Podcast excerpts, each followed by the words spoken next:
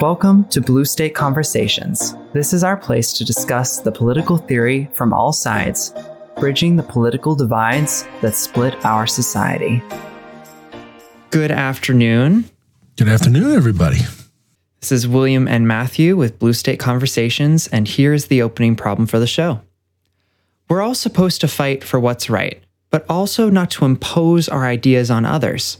Christians are supposed to spread the gospel and live by it, but often preach that religion is private. Twitter blocked accounts in Uganda and then got offended when they were blocked by Ugandan internet providers. We're all for free speech, but what about white supremacy speech? Something may be wrong, but still legal, or something may be right, but illegal. The current world feels like an us versus them, with right-wing, in quotes, versus left-wing sites and bias screamed from every corner. So today we're asking, how can I promote my values but not be an echo chamber?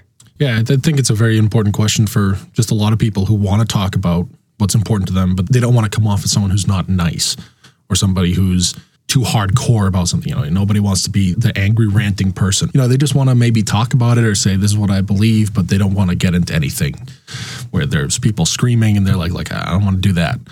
And that's just in private circles. Right. Some that are more private, like when you're working, that would be a situation where you're like, I don't want to be considered unprofessional.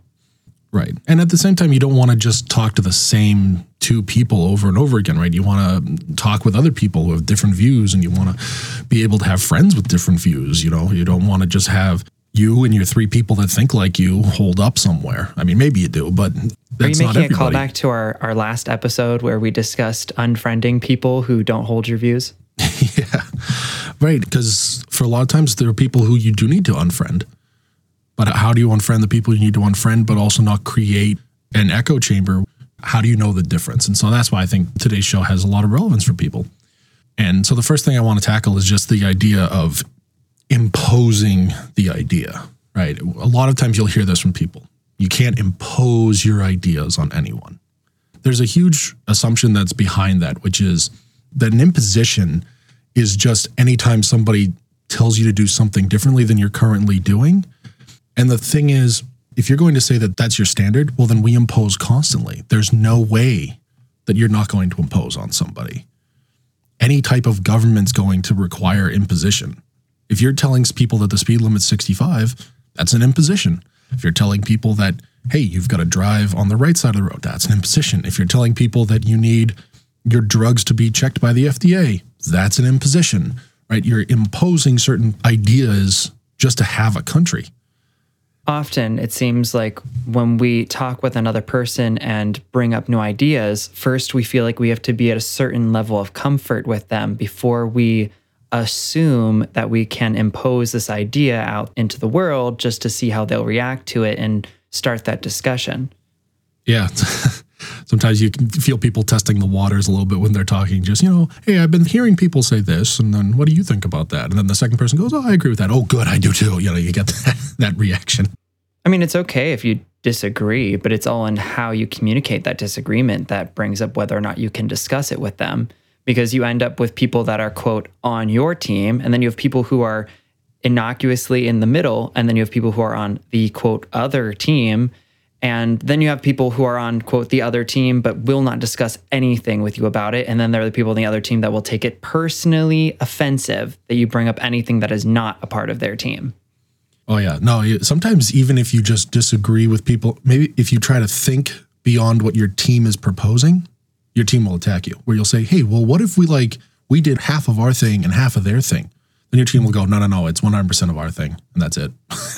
Sounds like Congress. It sounds like, oh, yeah. But the thing is, in order to think, you have to risk offending somebody. You have to risk the fact that you might say something that somebody will go, whoa, I don't agree with that. And it's not about the fact that you've upset them, and you have to understand that when somebody else is thinking, you don't need to attack them because they're attempting to figure out their life and figure out what they're for and how to solve problems that are facing everybody. Yeah, thinking needs to be encouraged. Listening to that person process through their thoughts and coming out on the other side and then discussing what that looks like. And then once they've decided, hey, this is a good way to solve it, whether it's through tradition, whether it's through logic, whether maybe they're an avant-garde and they've got a whole brand new thing, whatever they make that decision, there has to be a decision that's made. You can't just be going, well, I'm going to just do whatever. And one day I'll think this way and another day I'll think this way. That you can't have a life like that. And really, if you take this whole idea of, well, you can't impose your ideas. Okay, so if you have a Christian and he sees somebody attacking his wife, is he supposed to go, well, maybe that's not like in my religion, or like maybe what if that's their marriage? A true pacifist. Right. He's not supposed to just sit there and just go, you know, if he went over and stopped the guy from attacking him. The closest bat or hammer. Right. Even most self-defense laws are worded this way, where they're saying like if you view an attack going on and you step in to stop it, and maybe the wife attacked him and you just saw the second half, you know, maybe she pulled a knife or something and you just see the second half and you went and stopped him, you actually would not get in trouble for that because people are saying, hey, you were doing something that you viewed to be good. There's no imposition there. Yeah, even without complete information. Right. So like sometimes people, they don't have the complete information. They're not in your shoes. And again, what's good for one person may not be good for a whole community. Sometimes there are Christians where you might meet them and you're just going, you know what? You know, we don't drink in our religion. He needs one, right? You know, 80 million people voted for Biden. 74 million people voted for Trump. So do the remaining 170-ish million people get to claim that, well, I didn't vote, so none of the rules apply to me? Meanwhile, what they actually chose was that they don't get to be represented in their area. Right. They made a different decision. And so if you have any sort of government, so the only people that are exempted from this statement are people who are anarchists. If you have any sort of government, you are going to be imposed upon. And now you have to build a country from there. That's it. Good luck. That's how life works. So if you're running around saying, oh, they're so bad, they're imposing their ideas. Okay, the imposition is forcing somebody by violating their rights. It's by violating those. You have to have a context for what you mean by imposing. You need to explain what the imposition is. Just the fact that there's imposing doesn't mean that you've gone in some direction of authoritarian. There's imposition. You can have the most free market world. There's still imposition. It's going to happen. I mean, unless you delete the EPA off the earth or maybe just government entirely, then there's no imposition, except once that happens, there's going to be a dictator eventually. So once again, everybody's going to be imposed upon by whoever is in power at the time. One way or the other, there's going to be an imposition. Right. So using that definition of imposition is just any time somebody else does something I don't agree with. That's, if you're using that definition, it's useless. It's completely worthless in politics. There's no reason to even bring it up. And if somebody else is using it, know that it's completely useless and they have no way of arguing. I would say that someone who cannot handle being imposed upon by ideas, if they can't handle that, they're totally out of the running for being able to have a conversation. If they live in an echo chamber, it's of their own choice. Yeah. If they can't take an imposition of an idea. Right. So when somebody says, look, the Second Amendment says, shall not be infringed. The Second Amendment comes from a certain expressed set of rights. It doesn't exist everywhere on the planet. So there's a context to when somebody says, oh, you're imposing on my Second Amendment rights. There's a context to that because of how American philosophy works. But if somebody was just running around constantly going, oh, you can't do that, you can't do that. Why? Well, I want to do those things. That's not an argument. That's not useful. Just delete that from what you're trying to do. So you'll often find that people who are doing this, you'll start to claim that they're not worth your time. So who and what is worth your time, actually? Because we've been talking about it, you know, imposing your ideas, and we're going to talk about it, and you got to reason with it. So who is worth your time? Because a lot of times you'll find you can't talk to everybody. You can't argue every single point. And some people you can't talk to, period. Well, for me, it comes down to my family is definitely worth my time, my close friends, and then I have like a core group of work friends that it's very enjoyable for us to sit down and discuss ideas, old ideas, new ones, current times. I actually have something I wanted to bring up as far as a situation that was worth my time to discuss things that change. So I have a sister who is a published author, and she just finished her second book, and it was published over the past Christmas season. Yeah, it's very exciting.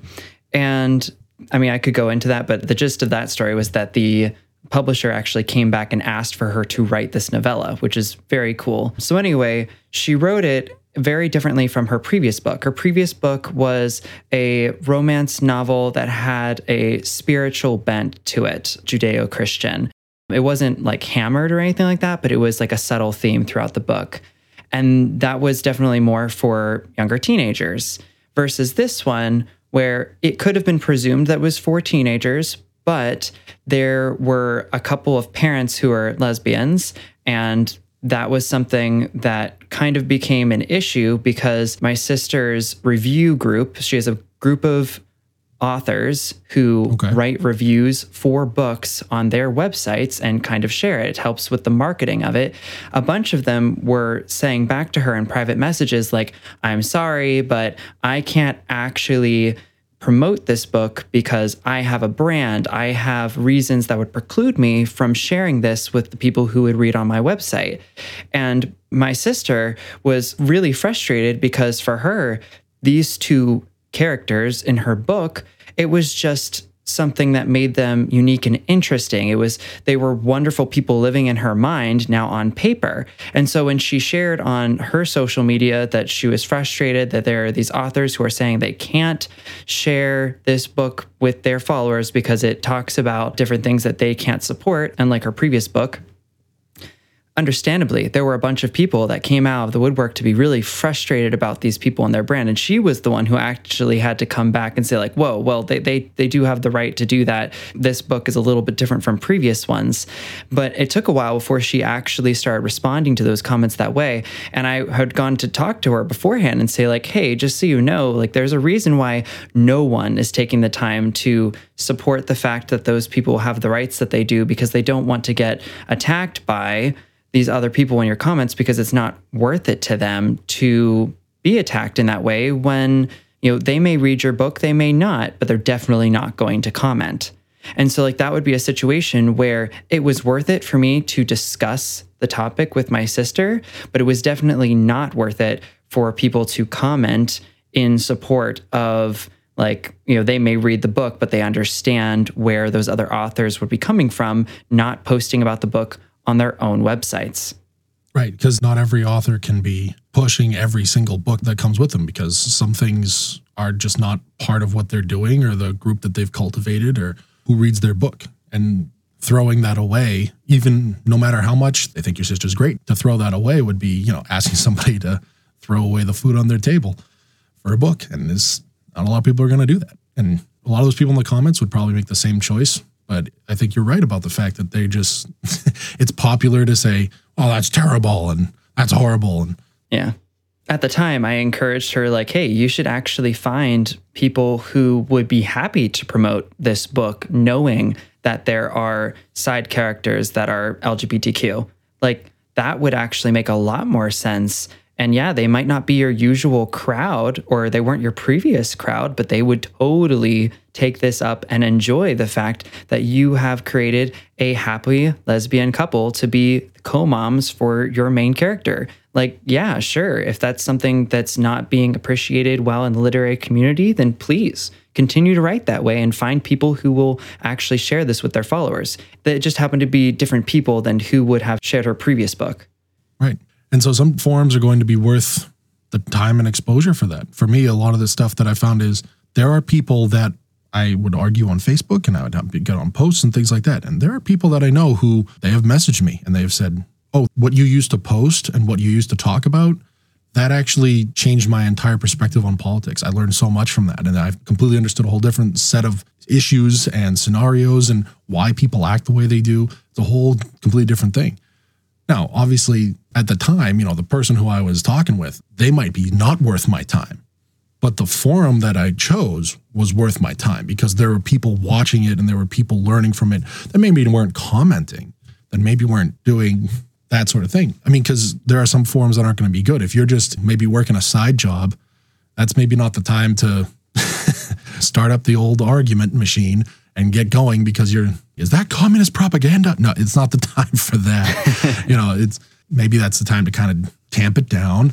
And the Kohl's checkout line is probably not the time to start talking about somebody's Black Lives Matter mask. Right. Like I'll tell people, I don't agree with the mask mandates. I think if you want to wear a mask, you should wear a mask. And if you don't, you know, and you should be able to do the lockdown stuff. I don't agree with that. But I'm not going to be like banging on my neighbor's doors like, are you in there wearing a mask? Get outside. Like, I'm not, you know, it's not, there's certain forums that are worth the time for these certain things. So you're telling me you're not going to, quote, protest by going to Sam's Club while not wearing a mask? No, I'll wear the mask and do all that sort of thing. But I'm going to make my point with somebody else who's really like, look, they're probably in the same boat I'm in. They're like, look, I just want to go to the store and shop. I don't know why you're yelling at me. And I'd say on the reverse side, the people who, you know, if you're in a place and somebody is not wearing a mask, just say 12 feet away from them. You know what I mean? Why are we doing this thing where we're following other people around the store screaming at them? Definitely don't stop at 12 feet. 100 feet is far more appropriate at that point. Yeah. You don't even have to interact with them. Just like, you're over there, I'm over here, you'll never see it coming. You're just seeing people who are, you know, I'm going to win the mask debate in this country here in this Kohl's with this person at 8:30 in the morning. And you're just going, maybe no, maybe not now. Let's just both shop, right? One of us will stay really far from the other person and we'll get... You know, we were talking about the mask mandates and all that stuff. And then I watched a guy, because he had the mask on, he decided that meant he couldn't smell the chicken. So he grabbed every single chicken and brought it up to his face and touched it to his face and then put it back down. I remember going, well, I'm just not getting chicken today. Oh, my goodness. You know what I mean? You know, that's not the forum for me to be sitting there and going, oh, gee, this is why masks are stupid. Like, that's not the forum for that. It is a good forum to be talking about the research, to be sharing it, to be asking your friends who work in the field. Why is this the case? Hey, if we're going to be wearing masks and this guy's going to be smelling chicken like this, hey, I don't have COVID, but I got every single other disease. You know, maybe that's the forum that's worth your time rather than, yeah, I spent an extra hour today getting screamed at by everybody in the supermarket. That's a waste of your time, right? Now, there are other things and other forums where that may be worth your time. If I am legally able to carry my firearm in that grocery store, and somebody tries to remove me, now that's worth my time. And now we've gone straight into the Kent State girl situation. Yeah, Caitlin Bennett. But the reason I would say that is because one of the things we're talking about is I have a right to it. I don't have a right to yell at somebody. I don't have that right. I do have a right to carry something on my person. That sort of thing brings us into when somebody is making a claim, you actually want to engage that claim. Like with your sister, you know, she's talking about how she's frustrated and she's upset because she's been trying to get this. How many of those people were actually engaging with her and what she was saying? Or how many of them were just posts like, haha, I'm angry as well. And she had to go out there and say, hey, I'm actually not that angry. Just, this is difficult and I don't like it. I mean, she's a well-loved person, so I'm sure a lot of people wanted to feel these emotions with her. I mean, I guess that's true. But the fact that she did have to come out and say something to me sounds like some of those people were maybe just... took it a few steps too far. Because the reality is, Barbara is friends with these authors. She has participated in also sharing their books on her website. So this is like a group of people that she actually interacts with from time to time. They're not random strangers to her. However, it became her friends essentially proclaiming a little bit harder on people that she would consider to be well-liked acquaintances, but now she's frustrated by their decisions. Right. And you're going to get frustrated by those decisions from other people. You're going to get, I can't tell you how many times I've seen somebody. The one that blew my mind was when somebody asked why Jeff Bezos couldn't sell 16% of Amazon stock. Couldn't believe it. There's so many reasons you can't just do this. But instead of just launching into them, I just kind of was like, what do you think would happen if he did that? It became very obvious very quick. They had no idea. They had zero clue. They literally just thought Amazon, you know, it's a $1 trillion company. And what that means is there's a bank vault that says Amazon over it. And then you open the door, steam rolls out, and there's like just $1 trillion bills stacked in this safe. You know, money. Exactly. Except it's more like, look at this little number bar that exists at a machine across the internet servers. And if I wanted to sell it, I would have to tank the whole company because people would suddenly think that it's not worth as much as they thought it was. I mean, you would blow right through your bid orders. It would be ridiculous. You would cause havoc. The stock market would go in, like there'd be a huge economic thing. But really, a lot of people, they treat it like, well, my house is valued at $600,000. So that means I have $600,000 sitting in the bank. No, that's not. Things don't work. That only happens if you open a line of credit attached to your equity. And even then, it wouldn't be 100% of that. It would probably be 80%. Shoot, my financial knowledge just spills out. But yeah, look at how we could just roll this person. We could do all that sort of thing. And when I commented on it, the reason I commented on it is at the time, I really thought this person was worth the time because it was a well-educated person who was becoming interested in politics and political theory, and they were starting to post more on it. So I was like, oh, well, this is somebody who... They're asking questions. Yeah. And so a lot of your first political ideas are really wrong. That's just the way it goes for almost everybody. And that's okay. Yeah. Just if they're willing to ask questions, then you're willing to engage and try to help them understand and learn. And if they have something to offer, then you guys can discuss it. Yeah. And so it became clear after a while that this person was not worth my time because every discussion that we had, the person knew the answer. And then they would sort of set the argument. So they just arrived at that answer no matter what I said. So when I started talking about bid orders, they would go, well, that's all beyond my knowledge. But the real thing to think about here is there's too much money in it. I was like, okay, no. It's not like you don't get to just like. So just to be clear, what do you consider a bid order? Yeah. So bid orders, it just means when you're selling stocks, right? There has to be somebody to buy the stock, right? And so if you just suddenly dump stocks and there's not enough people to buy it, then you can get some very interesting results with your company at the end there. All of a sudden, the stock price starts going down until you start finding the buy orders. Correct. That people are placing to suck up all of that loose stock. Yeah. And so you can rapidly devalue the rest of your stock, and it's not something you want to be doing. And it's not just that stock, because what would happen is if you were to sell that 16% of Amazon and people were to start trying to buy it back, you would actually impact the greater stock market because people are going to assume that something just happened industry-wide. And then you see the whole S&P 500, the top 500 companies across the United States just starts tanking overall. And then maybe people would figure out that Amazon was just dumping stock, or maybe not. And then you just have the American government just creating $4 trillion, $5 trillion, $10 trillion more dollars to stuff back in to raise Amazon back up. Who knows? Yeah. And what you also could have is a lot of trading is done by machines now. So the machines might assume something that's completely off the wall is going on. And then sell off everything. Yep. That's Amazon. Yep. You have the AI traders. Yeah, so there's basically algorithms that are supposed to react quicker than humans to, just the daily flow. So those things could do something weird because this is an input they're not supposed to see. Mm-hmm. Yep. Somebody might have gone in and said, March of 2020 should never happen again where everything tanks really fast. But if it does, within a certain time frame, we'll just sell everything. Right. Just to protect the money and protect our assets and do all that stuff. And then you could destroy some people's 401ks. You could... Mm-hmm. And this is why it's good that people make choices, that not every piece of money is owned by one specific robot or trader. But when I was talking to her about these things, she was just going, well, I'm not talking about that. I'm talking about the richest man in the world who's holding onto the money and he's making his workers starve. He's evil. Yeah. And they were like, if he were to dissolve X number of dollars, he could pay them all X, Y, and Z. That type of argument. Yeah. But it's like, look, you can't talk about someone selling off their stock. And then when somebody talks about what that would mean, go, well, I'm not talking about stocks. Yes, you are. And this person ended up doing that. And so eventually it became obvious that this person was not worth my time anymore because they had no interest in actually engaging my stated reasons, what I was saying and things I was doing. That doesn't mean I'm like infallible. It just means that there was zero interest. They didn't have an interest in a conversation where you discuss ideas and try to come to conclusions about how those ideas influence each other. Yeah. And the people who do this, I don't engage with, unless I've already just kind of gone down the rabbit hole as much as I can. The ones who post an argument and claim, that's all you need to know. Those people, that's not worth my time. Because if you don't understand it, how in the world am I supposed to talk to you about it? I say, this article says it. Okay, well, here's some different articles. No, the article. Thank you. I posted an article. I sent the link. That's it. When you get those people, that's not worth your time. If you're seeing somebody who's just taking an article and going, here's the link. Thank you.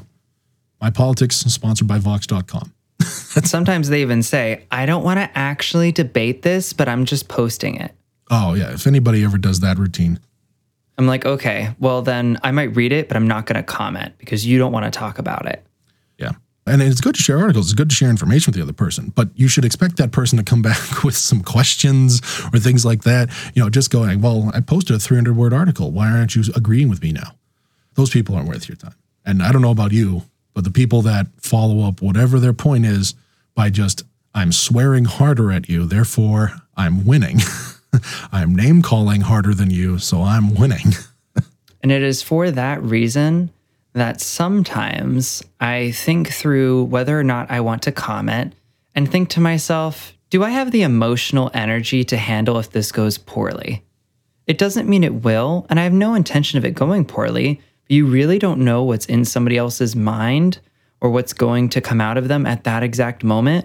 And if I'm not emotionally ready to handle potentially worst or not so good outcomes, I probably will avoid it at that time. And I think that's a perfectly realistic reason to decide whether or not it's worth your time based on your ability to be emotionally uninvolved. Because if you get upset about it, it's really not worth wrecking your day over what somebody says on the internet. Right, it's not. And if they're not worth your time, just say, hey, look, I'm done. That's all you got to say. Hey, I'm done. And then if you say you're done, this is very important. You're done. Don't keep coming back and speaking, because if you do, then you were lying to that person and they will know it. Right. I know somebody who will post things all the time about how your religion is useless. The church has failed. If you're a Christian, you're an occult. They'll post all that stuff, right? And then when I'm like, so you don't like me because I'm religious. And they'll be like, no, you're a great guy. Your religion makes you a great guy. And I'm going, so you're lying, right? There's no reason to engage with you. And then they pull this routine where they're going, oh, yeah, but that's like a personal experience of mine. I don't like really believe that. No. If you're not going to play this game where you're just going to rotate a new side of you towards me and pretend you never said anything else. Your words matter. So whenever you're engaging with somebody, take the reasons that they've given and work through those logic.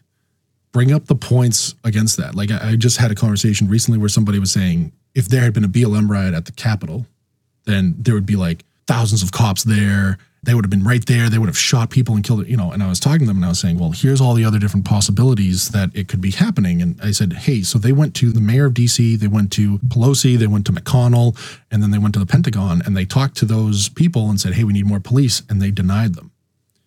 And the person was still like, well, it's still white supremacy. And I'm going, really? The Democrats were white supremacists? Really? The Democrats were supporting the Trump argument? Really? They were doing that? McConnell doesn't support the Trump argument. You bring that up. But the thing is, instead of just yelling that at them, say, okay, well, these people think this, so how would that work with that? And then let them talk. And then you can kind of push them towards that. And a lot of times people will have a better reaction to you if you let them get to their conclusion. And then you start saying, well, these points didn't make sense along the way. They tend to do a little bit better with you that way. It definitely helps for the person that you're engaging with to feel like they've been heard.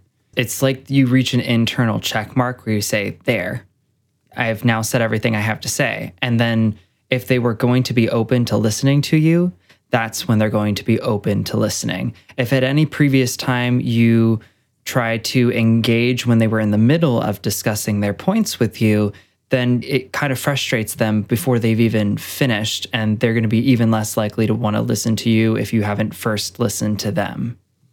Yeah, because if they feel that you're talking over them, then why don't they just talk over you? And they may. They very well may. And politics is a lot of spirit about, oh, you're going to do that, then I'm going to do it too. So really, let the other guy make some arguments against you. And then for you, when you're making your argument, pull in some of the stuff that they would do. So a lot of times if I want to make a point about something, I'll pull from the sources that they would trust. Even if I think wherever their sources from is trash, I might say, hey, well, your side says the same thing I'm saying, so I'm probably not making it up. And then if they start saying, oh, well, that one article is the white supremacist article from that site. And you're like, really? Okay. When you start to see that drift into... When you start crossing into the territory of probably not worth your time. Right. And so that lets you see it a lot earlier and know to get out rather than, 3 days later going, geez, that was worthless. And then really, I think you were right about talking about, your family, your core group of friends, different people. I always thought that, hey, people who are newer to politics, that was worth my time because, hey, they're newer. They need somebody who's got some training in it, who's got some experience in it, and who can help them work through what theory or terminology means. That's something that can help them. And so I think that just brings us to the last thing where we're talking about a lot of times people use the word other sources and bias as just sort of a club to sort of hit people over the head that make arguments that challenge them. So, for example, I have a friend who will not read articles from the Daily Wire. And the reason for that is she says that the Daily Wire is biased, which the Daily Wire says they are biased. They say, we have a conservative bias. They acknowledge it. They go, we're a conservative news outlet. It makes me a little speechless because it's not like CNN comes out and says, we're a left-wing news website. Right. But that's part of the problem with CNN is they say we're not, what was Don Lemon's quote where he goes, my job is to make sure that the truth gets out there and it's my truth. He said it was my truth that I get out there. So whether or not that falls with anything else, it was like, wait, are you saying that you just have to say what's true to you? In other words, it doesn't have to be factual. Right. Or what is it? The people have more concern with being factually correct than being morally correct. It was kind of like, I mean, you still need both. But the thing is, bias is part of everybody. Everyone has bias. Everyone is biased. Right? It could be slight, but you have biases. And it might not be in a particular area. Some people are very unbiased in politics, but they're very biased in sports. You know, how many people you know who are like, I don't talk politics, but Ohio State, you know. There's bias in certain things. It comes out in their preferences. It comes out in how they live their life. People are biased, right? Christians are going to be biased towards religious freedom, because it affects them. You know, it's just going to be a thing that people have. And you can't just remove bias, right? You can't just get rid of it. It's not something that you can just go, I no longer have bias. No, you have bias. You have to address it by knowing where your biases are. And you have to then minimize it by bringing in something else that you know. I think, who is it? A lot of the good journalists that are still left will do this where they're like, look, I'm a right-wing guy or I'm a left-wing guy. So I find somebody who's a right-wing guy or somebody else and I run by my ideas with them or how I'm covering a story. And if they start going, wow, that's not how it happened, then maybe my bias is starting to show. I'm thinking you probably have a couple of examples of somebody that they were just like, you know, your article's wrong. Here's my article. And their article's from like an opinion blog. Yeah. I remember having a conversation with somebody where they were trying to say that the argument that I had about such and such case wasn't related because blah, blah, blah, blah, blah. And I was like, okay, well, first, let me reference the case. And I like took a screenshot of what I was trying to bring up. And they're like, how dare you bring up the case? That doesn't even make sense because this case doesn't necessarily mean bloody, like the case doesn't prove itself. And I was like, yeah, but you're bringing up a conversation about something that's unrelated to this case. So if you're going to talk about the case, you need to at least be referencing the case. And this was a reference to them sharing some news article that wasn't even related, or at least in my eyes, wasn't related to the specific court case that we were talking about. And so there are times where you're on Facebook and you're just wondering to yourself, like, am I missing that this is supposedly related to what we're talking about, or is it not related at all? And if you have to answer that question, you're best just going back to the original source, no matter how confusing it is, and screenshot something from some government article. So then you can say, so this is from the original thing. How is this connected to that article that you were mentioning? Like, just doing that creates an option for like, let's talk about the same thing, because what if we're not? And I feel like I'm more likely to run into situations like that because the bias side of it is that if I were to read an article that somebody pushes towards me and it's from something like Vox or CNN, and I go and I read it and I'm just thinking to myself, this is either not related because it just seems so far out there and I'm not sure if I trust the date stamp related to what we're talking about, or I just find that it's confused on what the facts are, or that the opinions are being placed in a position to look like facts. And that's where I get frustrated with CNN, because they play this game where you have to just like flag, is this an opinion or is this a fact? And this happens on other news sites too. You're just sitting there and you're reading and you're like, wait a second, was that the personal author or is that something that happened? And then you realize that you need to go look up something from the opposite side to actually question that specific scenario. Right. And that's why a lot of times people will say that the way they address this is, well, I read opposing sources. What does that mean, opposing sources? And are they actually doing it? Right. You'll see people who post something about like, oh, well, I read left-wing and right-wing news sources, therefore I'm not biased. No, no, you're still biased. You still are. In fact, you have to be biased for there to be an opposing source because they have to have the opposing bias. When you say opposing sources, that's good for your news intake. That's good for getting different sources on what people are covering, and that's really good for that. It's good to get Fox and CNN because they're going to cover different stories, right? Because they both have their own narratives. They're going to do that. However, when you're talking about what you're looking for, you want to have a challenging source. You want to have something that challenges the conclusions and the ideas and the theories that you have. So what would be a challenging source for you? So for me, a challenging source is quite literally is going to be anything from probably the Guardian, Salon, or Vox. That's challenging for me because a lot of them are opinion-based articles. So when I'm reading them, it's not something that I can just take the statistic, throw it into the Google search, and then go, oh, is that correct or not? It's not just like a factual-based news reporting thing. I actually have to address the argument that they're making. So when Vox puts out their gun control videos, they have statistics. The statistics are correct. However, I have to be making arguments based on, okay, if you present it this way, that's not correct. You know, when they talk about gun deaths and then they talk about homicides and they're using those two things interchangeably, that's what I need to be addressing, and I need to be looking for that. So it's challenging myself to go and find the stuff over there. And then I'll often listen to right-wing sources that are, I guess you could call them kind of more conspiratorial. So reading stuff from Infowars, right? Those are very, very, very opinionated. It's a kind of a little bit lower on the scale of being accurate. And then, is this correct? Is this an actual thing? Like, you know, when I see something come up and I'm like, oh my gosh, is this real? I'll go see if somebody else says it's not real. And then I'll go, oh, well, geez, maybe, right, checking before I send something out. I had a rather embarrassing thing when I was a lot younger where I posted this quote. It was supposedly from George Washington, and I was like, oh, this is a great quote, and, you know, stuff like that. And I had friends of mine who were posting it, and they were trustworthy. And so I was like, oh, well, they're pretty good. And so I shared it. And then I got hammered because it's not a real quote. And I got Snopes. I got PolitiFact. I got all these different ones. And I was like, awkward. Ah, so I've shared misinformation. Oops, you know. Fake news. Yeah, and my first reaction when the people started hammering me on it was kind of like, well, how do you know that? Or like, well, you know, that just because you don't agree. And I just had to be like, wait a minute. No. You're like, shoot him. I made a mistake. And I had to do that. Another time I posted something and I said, I didn't think Bernie Sanders is communist. And then later on, I claimed he was communist because I was getting mad and I said it.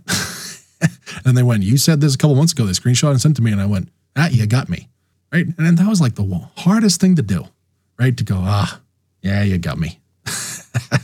Nah, that just ended my whole steam train to being right. That just... I mean, you're allowed to have personal growth. Yeah, and really, and that's all they harped on. And the stuff that I got mad about afterwards was the fact they were like talking about, like, oh, see, he has no character. And I was like, okay, look here.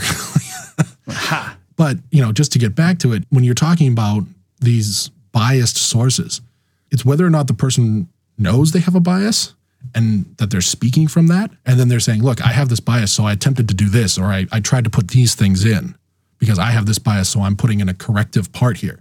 So that's what you want to be looking for. For example, if you're talking about healthcare policy, you're going to want to talk to somebody who works in that field because you might have all these brilliant ideas, but the second you start saying them, they might go, that's not going to work. And then the thing you have to be careful is don't just find a person who works in there. Find somebody who doesn't agree with you on that and find out what they're saying, right?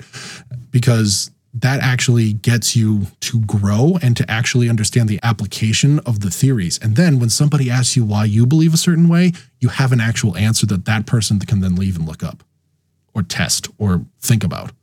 Why would you ever ask somebody who doesn't own guns about owning guns? That makes no sense. Yeah, they have no interest in it. It doesn't mean they don't have an opinion. It doesn't mean they can't learn about it.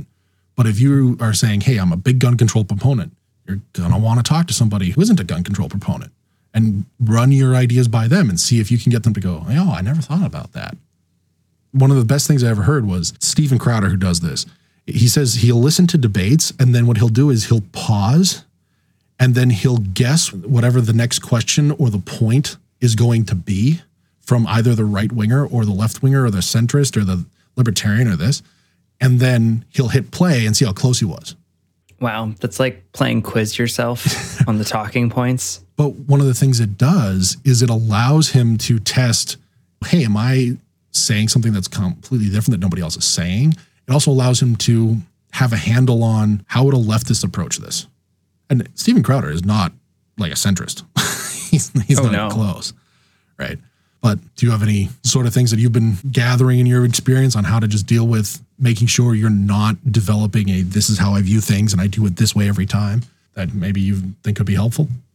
Well, first off, I have to say that I can be pretty guilty sometimes of not invoking challenging sources into my life.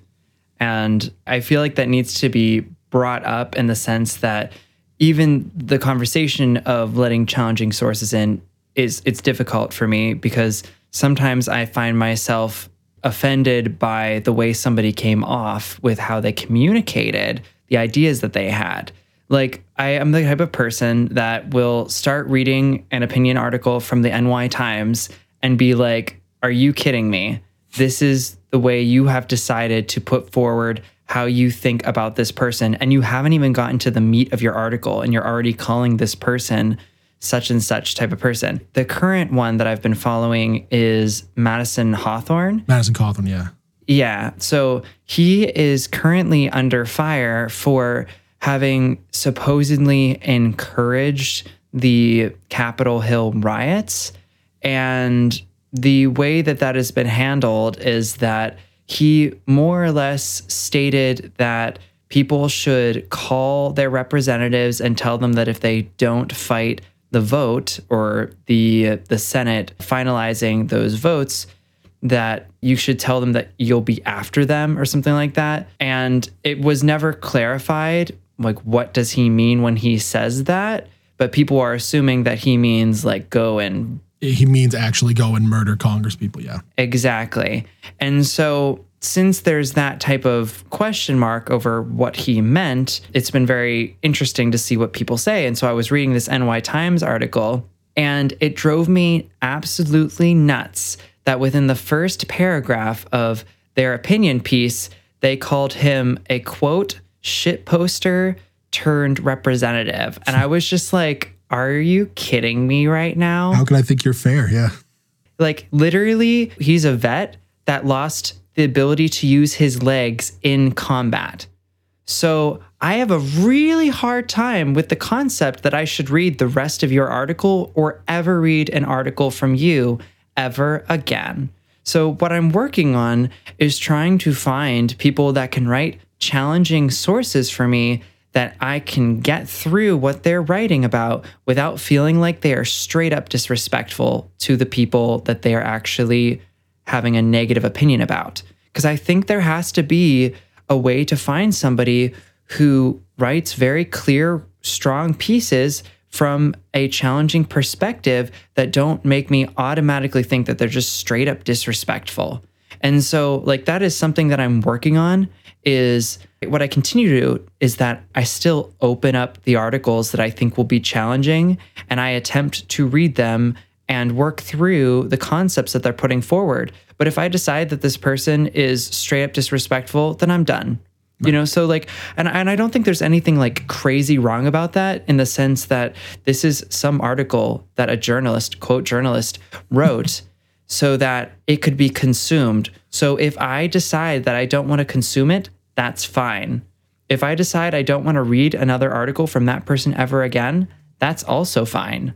And I encourage people to be willing to read articles that you may disagree with or that may make you frustrated. But if you don't want to finish reading the article, don't. I think you make just a really good point about finding those sources, but sometimes you're not going to always get there. And it's a tough thing to do. I'm fired up. I read this article today. Fired up, yeah. If you couldn't tell. No. And, you know, so I think just to kind of wrap things up is when we're talking about imposing your ideas, you have to realize that it's not about just because something is being imposed doesn't mean it's not something that we should be doing. Everything's an imposition when you're talking about government, when you're talking about a society. There's imposition somewhere. It's just how are you going to live is the real question. You have to be able to describe that imposition. And then you got to find those people who are worth talking to, and you got to do it. You can't back off. You really can't do that, because if you're not doing that, you're not challenging yourself. And if you fail to follow those general principles, you're going to generate an echo chamber by default, because you yourself are difficult to talk to.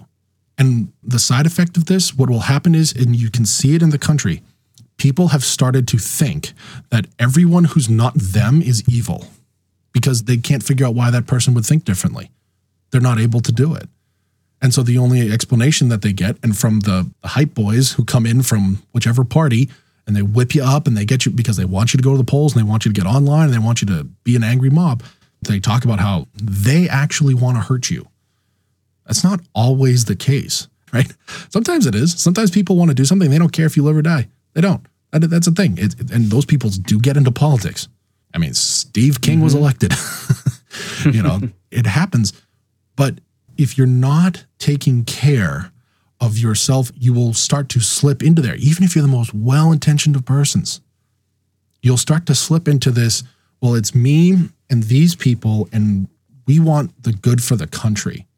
And then everyone who's not in this group wants the bad. Like, an absolutely outrageous statement by Don Lemon was that if you voted for Trump, you voted with the Klan and the Nazis. Like, that's insane. Because here's the thing. If there are 74 million Nazis in the country, we have a problem that needs to be dealt with immediately, right? Sounds unlikely. If it's just 74 million people who disagree with you, then maybe there's nothing to do here. It's just the people who disagree with you. So when you start to generate that echo chamber, what that echo chamber will do to you is you'll start to feel that everybody who's outside of it has malintent. And that's when you can just watch the discussions start to break down, even in family members. I actually watched somebody who accused their uncle of wanting them dead because they were a lesbian, because he didn't vote the same way she did. Oof. And the guy commented back like, I was at your wedding. If I didn't support you, I wouldn't be at the wedding. He even was saying, hey, we talk to each other several times a week. We text each other. We get on phone calls. I see you at family parties. And he's going, you never say any of this to me there, and you've known my support for 4 years of this guy. So just because I voted for Donald Trump in 2020, and it became clear later on, she was like, well, he wants to do this and this, and if you don't agree with that, then you don't know what's going on, and you want to hurt me. And it was just kind of like, isn't that amazing how the fact that that person was not able to challenge herself, she was not able to go, hey, maybe there's like more to it than just what I think. How quickly the conversation dissolves. There's no conversation now. That guy can't talk anymore. He can't talk to his own niece because of that. Watching that, you're going, well, what hope do you have for a country this way? What hope do you have for a society? Be different. You're just going to turn into people A live here, people B live here, and people C live here. And then all of us try to fight over who gets to be the one who is the rule maker. And that's a nasty conflict. Thanks for listening, and if you have a comment, question, or rant, we'd love to hear it. Email us at bluestateconversations@gmail.com, follow us on Twitter and Facebook, and find our articles on Medium. If you like this podcast, share it with a friend. No matter what state you're in, blue, red, or purple, there is always room at the table to discuss your views in a way that lets us all grow.